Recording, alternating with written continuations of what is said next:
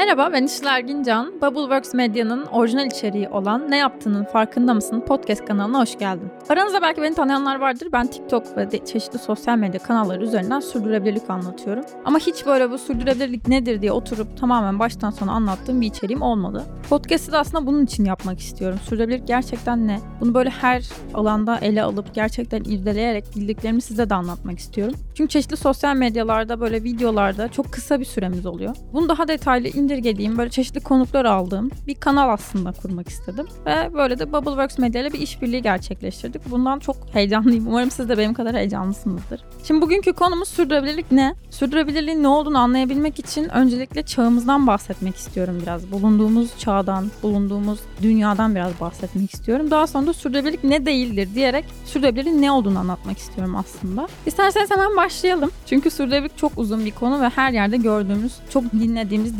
dillendirdiğimiz bir konu ama gerçekten ne demek biliyor muyuz? Çağımızdan başlayalım hemen. Şu an antroposen çağdayız, antroposen dönemdeyiz. Antroposen dönem ne demek? İnsanoğlunun dünya yolunun etkisini en üst düzeye çıkarttığı sanayi devriminden bugüne olan süreç ile devam edecek bu duruma insan çağı da denen döneme verilen isim. Çok uzun bir tanım biliyorum. Yani kısacası insanın davranışlarını çevreyi şekillendirmesi anlamına geliyor. Bu çağda bizim dört büyük sorunumuz var. İnsanın davranışlarından kaynaklanan, insanın yarattığı sorunlardan kaynaklanan dört büyük sorun. İlki küresel ısınma ve bununla beraber iklim krizi. Çünkü biliyorsunuz ki ısınan gezegende iklim krizi sorunları oluyor. Şu an günümüzde de görüyoruz. Buna birazdan değineceğim daha fazla. İkincisi biyoçeşitlilik erozyonu. Üçüncüsü okyanus tükenmesi ve dördüncüsü de küresel eşitsizlikler. Şimdi küresel ısınma ne demek? Şimdi bizim her yaptığımız eylemde açığa çıkan gazlar var. Bunlar bazen karbondioksit, bazen metan gazları, bazen azotla beraber karışmış gazlar oluyor. Bu gazlar belli bir ortamda sıkıştığında bir sıcaklık artışına neden oluyorlar. Çünkü gazlar atmosferde sıkıştığında güneş ışınları bu gazlara çarparak ortamı daha da ısıtıyor. Yani şöyle bir örnek verelim. Çok sıcak bir yaz gününde arabanızı alışveriş merkezine gittiniz, arabanızı güneşin altına bıraktınız. O zaman dışarıdan içeriye geldiğinizde arabanız daha sıcak oluyor. Neden? Çünkü içeride bir gaz sıkıştı ve güneşin ışınıyla orası daha çok ısındı. Bunun nedeni tamamen bu. Dünyada da şu an bunu yaşıyoruz. Ve şu an dünyanın ısısını biz bir buçuk derecelik arttırdık. Ve bunun daha fazlası olursa bir buçuk derecelik hayatta kalma eşiği olarak adlandırıyoruz biz bu bir buçuk dereceyi. Çünkü canlıların yaşayabilmesi için belli bir ısıl değer gerekiyor. Dünyanın ekosistemlerinin devam edebilmesi için belli bir ısıl değer gerekiyor.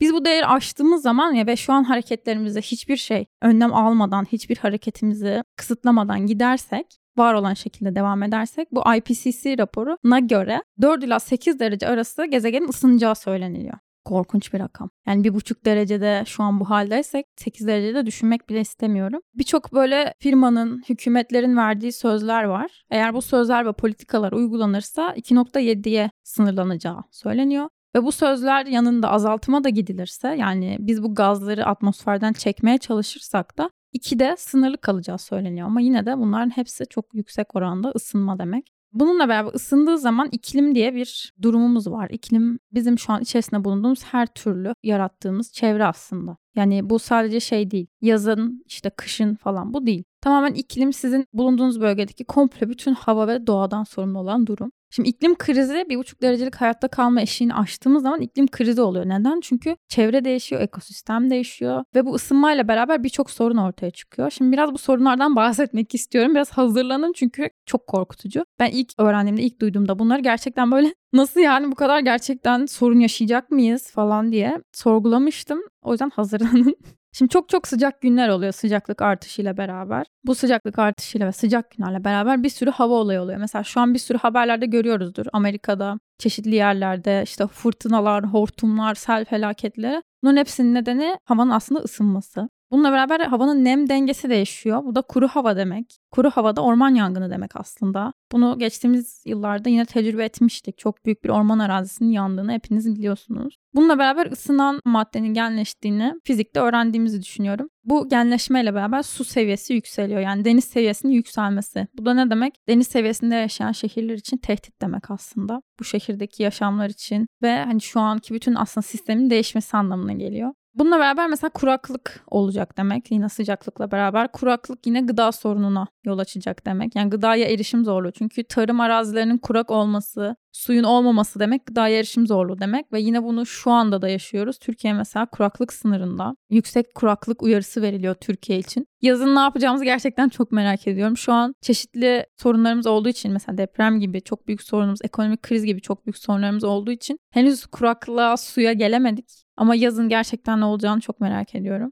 Bununla beraber biyoçeşitlilik kaybı var. Ama buna biraz daha değineceğim. Sıcaklık yüzünden biyoçeşitlilik kaybı var. Bir de insan kaynaklı biyoçeşitlilik kaybı var. Bunda zaten yine sıcaklıkta insan kaynaklı oluyor. Göç oluyor, iklim göçü diye bir gerçek var. Çeşitli 3. dünya ülkelerinden bu insanlar daha iyi yerlere göç etmeye, daha soğuk yerlere göç etmeye çalışacaklar ve Türkiye çok büyük göç alacak bir konumda. Yine burada da çok büyük sorunlar bekliyor olacak bizi. Yine göç mesela insan göçünün yanında hayvan göçü de çok önemli. Çünkü sivrisineklerin göçü çok ilginç ama salgın hastalıkları taşıyacak en büyük etkenlerden biri olacağı söyleniyor. Ve sivrisineklerin göç haritasını falan incelerseniz eğer çok ilginç bir şekilde soğuk alanlara göç etmeye çalışıyorlar. Bununla beraber buzullar eriyor. Zaten bunu hepimiz görüyoruz. Yani ilk böyle iklim krizi şeyde çıkmış işte böyle bir kutup ayısı var altında bir parça buz kalmış falan. Bu şekilde görmüştük hep. Ama buzulların erimesi bu canlıların yok olmasının yanında bir de buzullarda sıkışan virüslerin de ortaya çıkması ve yine salgın hastalıklara yol açılması anlamına geliyor. Evet burada bir soluklanalım. Farkındayım çok çok yorucu. Ama bunları beraber durdurabiliriz ilerleyen dakikalarda. Bunu beraber konuşacağız tekrar.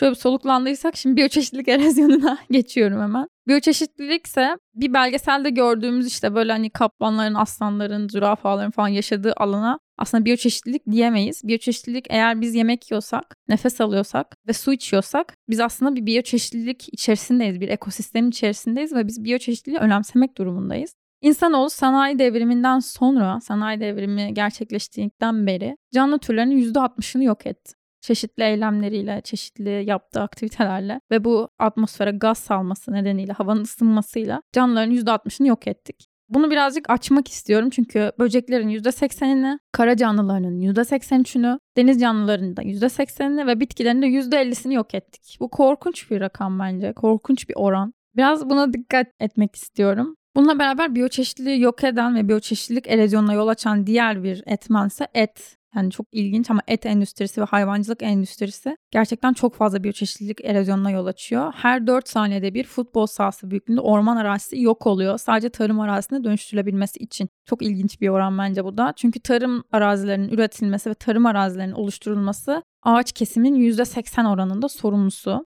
Temiz su kullanımının %70 oranında dünyada sorumlusu ve sera gazı emisyonunun bütün bu atmosfere salınan gazların da %30 oranında sorumlusu. Yani biz peynir yediğimizde, et yediğimizde çeşitli bir şekilde hayvansal gıda tükettiğimizde aslında doğaya ve çevreye ve aslında kendimize çok fazla zarar veriyoruz. Ve şöyle de bir durum var. Biz bu tarım arazilerini üretiyoruz. Tamam tarımdan biz besleniyoruz. Hani neyden bahsediyorsun derseniz de tarım arazilerinin %70'i tamamen hayvanlar yesin diye üretiliyor. Ve dünyada yaşayan canlı nüfusunu oranladıklarında yaşayan bütün vahşi hayvanlar %4'lük yer kaplarken insanlık %36 İnsan nüfusunun ne kadar fazla olduğunu farkındayız. Bu çiftlik hayvanları ise %60 oranında dünyada yer kaplıyor. Yani biz aslında çiftlik hayvanlarını yemeyi bıraksak ve üretimini bıraksak bu canlılar belki de yok olacaklar. Tamamen insan eliyle üretilmiş durumdalar şu an. Ve insanlığın nüfusunu geçmişler yani o kadar çok kesilip o kadar çok tüketiliyor ki korkunç. Bununla beraber okyanus tükenmesi var. Bu da antroposen çağın sorunlarından bir tanesi. Bunu yol açanlardan bazı maddeleri söylemek istiyorum. Mesela kıyı yerleşkesinin oluşturulması. Çünkü kıyıların doldurulup üstüne yerlerin inşa edilmesi ve karaların yok olması aslında tamamen okyanus tükenmesine yol açan olaylardan bir tanesi. Aşırı avlanma mesela çok büyük bir sorun şu an.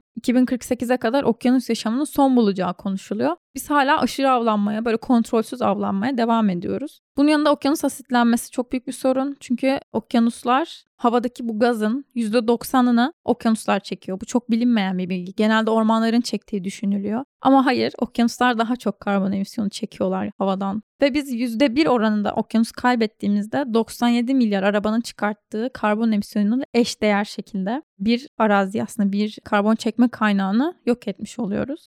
Bunun kirlilik çok büyük bir sorun. Bu okyanus çekebilmesi için havadan emisyonu okyanusun havayla temasının olması gerekiyor. Ve biz plastikleri attığımız zaman okyanusa şu an 7. Büyük Pasifik Çöp Adası konuşuluyor. Mesela 1.6 milyon metrekare büyüklüğünde iki tane Teksas büyüklüğünde aslında veya üç tane Fransa büyüklüğünde bir arazi kadar 7. adalar var mesela çöp adaları oluşuyor. Ve bu çöpler aslında okyanusun havayla temasını kesip aynı zamanda altındaki balıkların ölümünden sorumlu oluyorlar. İşte karbonun çekiminden sorumlu oluyorlar. Bu da aslında korkunç bir kirlenme ve okyanusu tüketme. Bununla beraber antroposen çağın diğer bir sorunu küresel eşitsizlikler. Bunu zaten hepimiz her alanda bence tecrübe ediyoruzdur. Sağlık alanında çok fazla eşitsizlik var. Yaşamın uzunluğu, temiz suya erişim alanında. Mesela Avrupa'da 100 bin kadından 10 kadın sadece doğumda ölürken Afrika'da 700 kadın maalesef hayatını kaybediyor. Bunun yanında refah seviyesi de aslında çok büyük bir eşitsizlik sorunu. Çünkü mesela Avrupa'da en zengin %10 Avrupa'da gelirin %37'sine sahipken en zengin %10 Hindistan'da gelirin %65'ine sahip. Bu çok büyük bir eşitsizlik gördüğünüz gibi. Bunun yanında eğitim de aslında eşitsizliklere görüyorsunuz yani eğitime fırsat eşitlikleri vesaire bir sürü kampanyalar düzenleniyor. Çünkü eğitimde aslında eşitsizlik çok fazla var. Bununla beraber cinsiyet eşitsizliğini her alanda tecrübe ediyoruz. Kadın olarak, LGBT üyesi olarak. E, mesela kadınlar 7.2 saat ev işine zaman ayırıyorlarken erkekler 1.7 saat ev işine zaman ayırıyorlarmış kadın olarak çalışan bir kişinin, bir bireyin yönetici pozisyonuna gelmesi kadın çalışanları oranla bakıldığı zaman %18 oranında yönetici pozisyonuna çıkabiliyor. Bu da çok az bir oran demek. Evet şimdi bütün bu antroposen çağın sorunlarını konuşup böyle içimizi kararttıysak sürdürülebilirliğe neden ihtiyacımız var? Biraz bundan bahsedelim ama önce sürdürülebilirlik ne değildir? Şimdi sürdürülebilirlik markaların sizi Black Friday'e teşvik etmesi gibi öyle işte tüketime yine teşvik eden kampanyalar değildir. Yani size sürdürülebilir koleksiyon çıkarttık hadi gelin bizden alın gibi bir koleksiyon görüyorsanız bu tamamen yalandır. Buna greenwashing deniyor yani yeşil boyama deniyor. Sizin gözünüzü yeşile boyayarak yine size kapitalist sistemde satış yapmaya çalışıyorlar anlamına geliyor.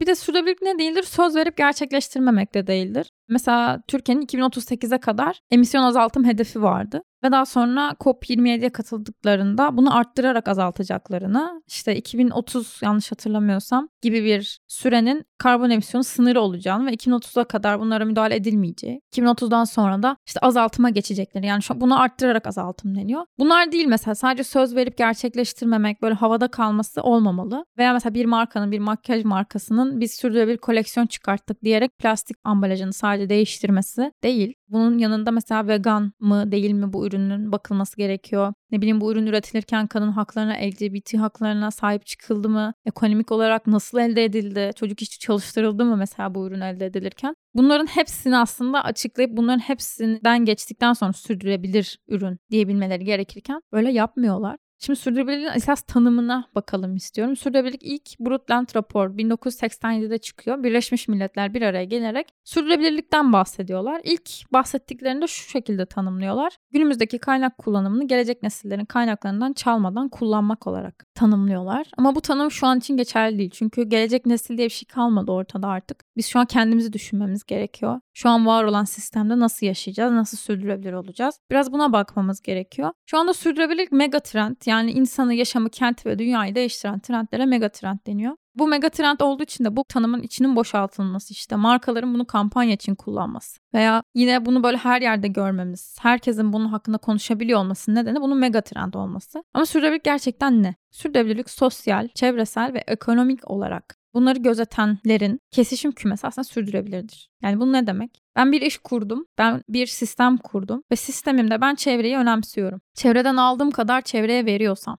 ekonomik olarak eğer döngüsel bir ekonomide yani aldıklarımı bir ham madde aldım. Bu ham maddeyi çöpe atmıyorsam, bu ham maddeyi tekrar hangi sistemde nasıl kullanabileceğimi gözetiyorsam ve işçinin hakkını işçiye veriyorsam bu yine bu şekildeyse ekonomik olarak da sürdürebilirsem Sosyal kısımda ise şu şekilde oluyor. Yani ben ne kadar engelli birey çalıştırdım firmamda veya ne kadar dezavantajlı birey çalıştırdım firmamda buna bakmak gerekiyor aslında. Yani ben kadınlara yer verdim mi? LGBT üyelerine yer verdim mi? Bunlara bakmak gerekiyor. Bunların hepsini yapan firmaları da sürdürülebilir deniyor. Şu anda sadece mesela organik kelimesi gibi organik de %30 oranında biliyor musunuz bilmiyorum. Bir üründe %30 oranında organik madde varsa organik etiketi yapıştırabiliyorsunuz. Ama %100 organik etiketi alabilmek için %100 organik olmanız gerekiyor. Sürdürülebilirlik de aynı bunun gibi. Gerçekten hani sürdürülebilir bir alanda sürdürülebilir olabilir bu ürün, markaların ürünleri. Ama %100 sürdürülebilir mi? Mesela buna bakmak gerekiyor bence. Şimdi sürdürülebilirliği biraz anlattıysak sürdürülebilir yaşayabilmek için ne yapmamız gerek? Birleşmiş Milletler'in 193 ülkenin bir araya gelerek yayınladığı bir küresel kalkınma amaçları var. Biraz bunlardan bahsedelim istiyorum. Bunlar 17 tane amaç. Biraz bunları okuyayım. Eğer bir sürdürülebilir yaşamak istiyorsak bunları gerçekleştirmemiz gerektiğini farkına varalım istiyorum.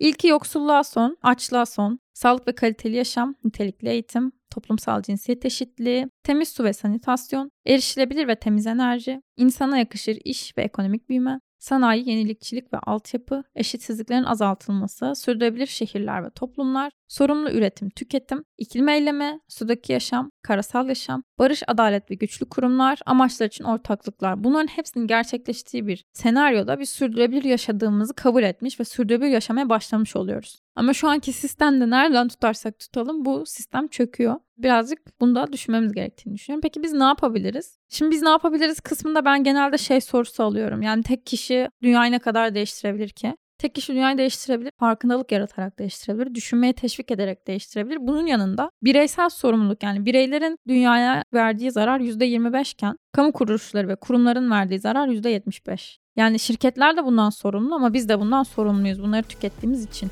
Şimdi burada ben ne yapıyorum kendi adıma? Bunu bir sonraki podcast'te anlatmak istiyorum. Sürdürülebilir yaşamımı anlattıktan sonra ben ne yapıyorum? Siz ne yapabilirsiniz bireysel olarak? Birazcık orada bahsetmek istiyorum. Şimdilik bu kadar. Sadece sizden ricam sürdürülebilirliği anlayıp herkese anlatıp ve aksiyon talep etmenizi istiyorum. Var olan alışkanlıklarımızı sürdürülebilir alışkanlıklarla değiştirebiliriz. Alternatif bir gelecek mümkün diyerek bitiriyorum. Hoşçakalın.